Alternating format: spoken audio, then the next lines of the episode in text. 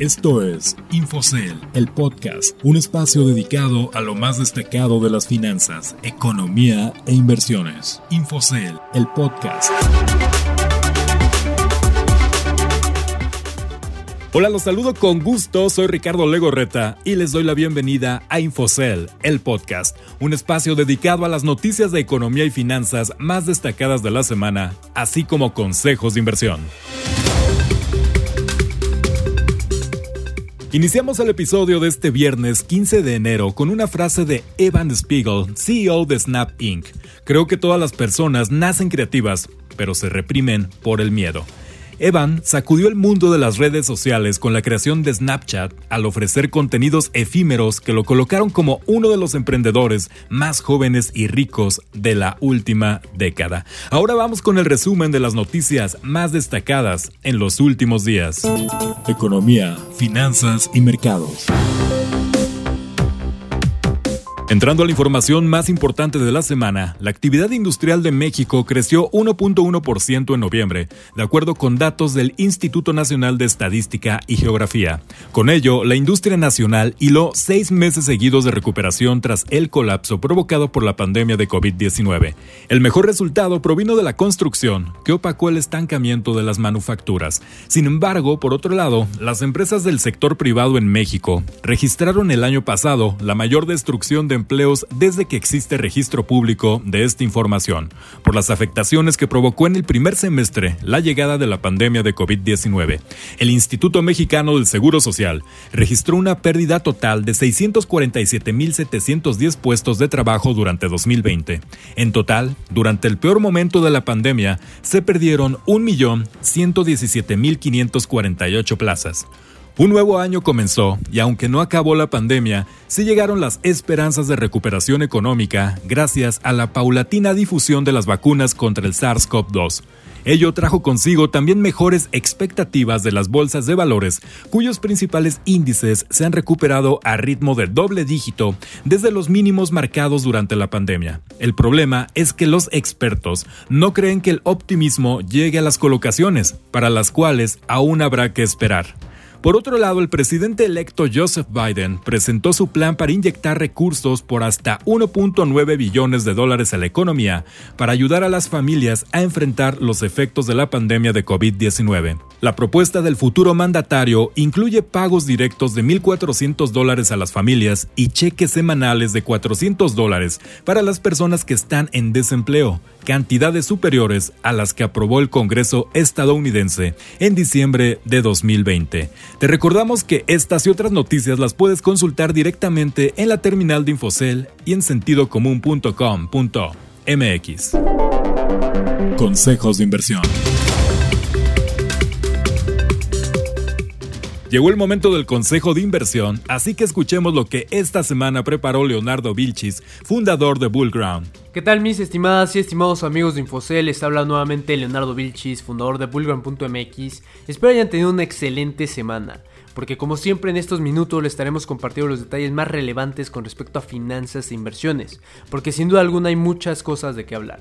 Hemos visto, por ejemplo, que Jack Ma, el fundador de Alibaba, sigue sin aparecer. Vemos que otra vez Trump fue juzgado por impeachment y muchas otras cosas que sin duda tenemos que tomar en cuenta. Entonces, comencemos analizando con lo que desde mi punto de vista es lo más importante. ¿Existe una burbuja financiera?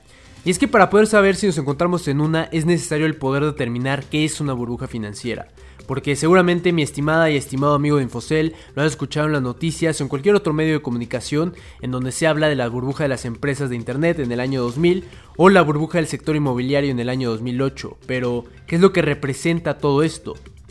Pues se le conoce como burbuja financiera cuando un activo comienza a existir una euforia descontrolada, y tal cual como una burbuja, el precio del activo comienza a inflarse e inflarse cada vez más, generando un alto riesgo para inversionistas que apenas están adentrándose a este mundo, ya que son las personas que tienen un menor acceso a esta información y sobre todo menos conocimiento sobre cómo poder identificar este tipo de fenómenos.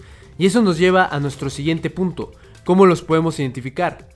Pues sin duda alguna es difícil, ya que solamente la burbuja de las empresas de Internet duró prácticamente dos años hasta que llegó el momento en el que explotó. Y esto sucedió principalmente porque no se podía comprender en ese momento el potencial que pueden llegar a tener empresas como Amazon o como Google.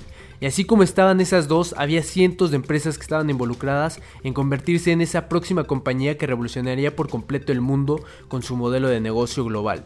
Entonces, esta desinformación que existe dentro de los mercados financieros hacía que sin duda alguna se siguiera extendiendo la burbuja, hasta que hubo un momento en donde no pudo mantenerse por más tiempo y explotó porque nadie estaba dispuesto a pagar más por estas acciones de las empresas de Internet, haciendo que ahora todo mundo corriera a vender sus acciones porque veían que ya no iban a crecer como todo mundo lo estaba esperando.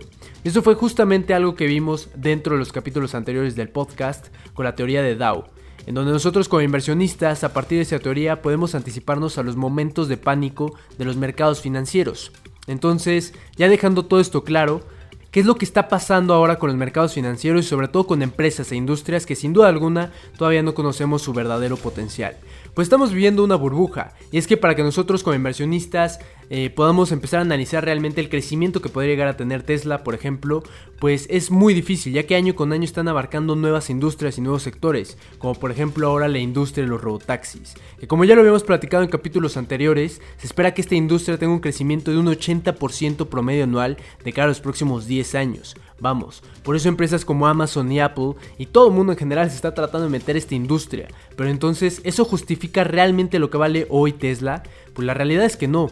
El problema es que cada vez hay más personas que tienen acceso a los mercados financieros y que pueden comenzar a invertir desde una sencilla aplicación, lo cual no se tiene que malinterpretar. Eso es excelente. El problema inicia cuando las inversiones se comienzan a concentrar en una serie de activos como lo podría ser por ejemplo Bitcoin, NIO, Tesla, las acciones que representan un nuevo sector en general como lo podrían ser los videojuegos, la inteligencia artificial, las energías renovables y los coches eléctricos. Esto hace que todos traten de aprovechar a la par las mismas oportunidades o empresas que sin duda alguna puedan representar una excelente oportunidad de cara a los próximos 10 años. Y eso evidentemente hace que se empiecen a inflar y realmente no justifiquen el valor los números que tienen hoy en día. Y eso no solamente es desde mi punto de vista. Inversionistas como Michael Burry, que es famoso por haber anticipado la burbuja financiera del 2008, ha comentado que Tesla y en general el sector de coches eléctricos y de energía renovable se encuentra fuertemente sobrevalorado, lo que podría representar peligro para los inversionistas que apenas están realizando sus primeras inversiones.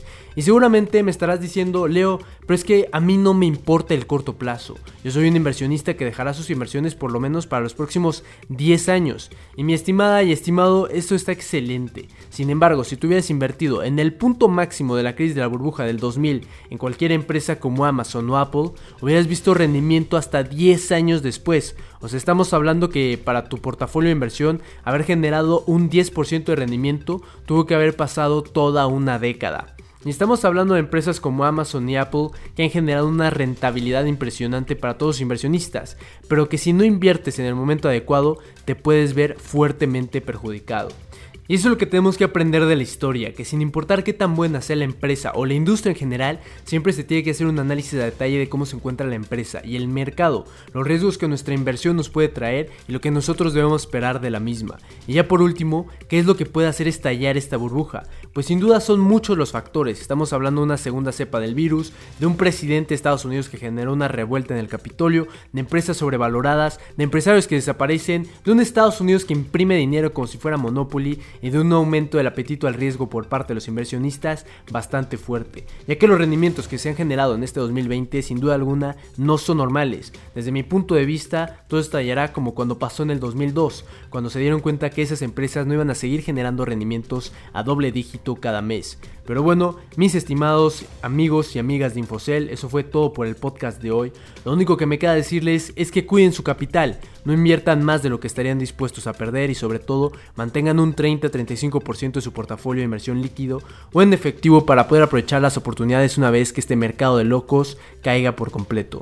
Que tengan un excelente inicio de fin de semana. Ya lo escucharon, fue Leonardo Vilchis, fundador de Bullground. Les recordamos que estos consejos y más información de Infocel también aparecen en nuestras redes sociales, así que los invitamos a que nos sigan en Facebook e Instagram como arroba Infocel oficial y Twitter arroba Infocel. Les agradezco que nos hayan acompañado en un episodio más y los espero el próximo lunes con la información más destacada de economía, finanzas e inversiones. Soy Ricardo Legorreta y a nombre de todos los Infocellers les deseo un excelente fin de semana. Esto fue Infocel, el podcast. Que estén muy bien. Infocel, el podcast, un espacio dedicado a lo más destacado de las finanzas, economía e inversiones. Infocel, el podcast.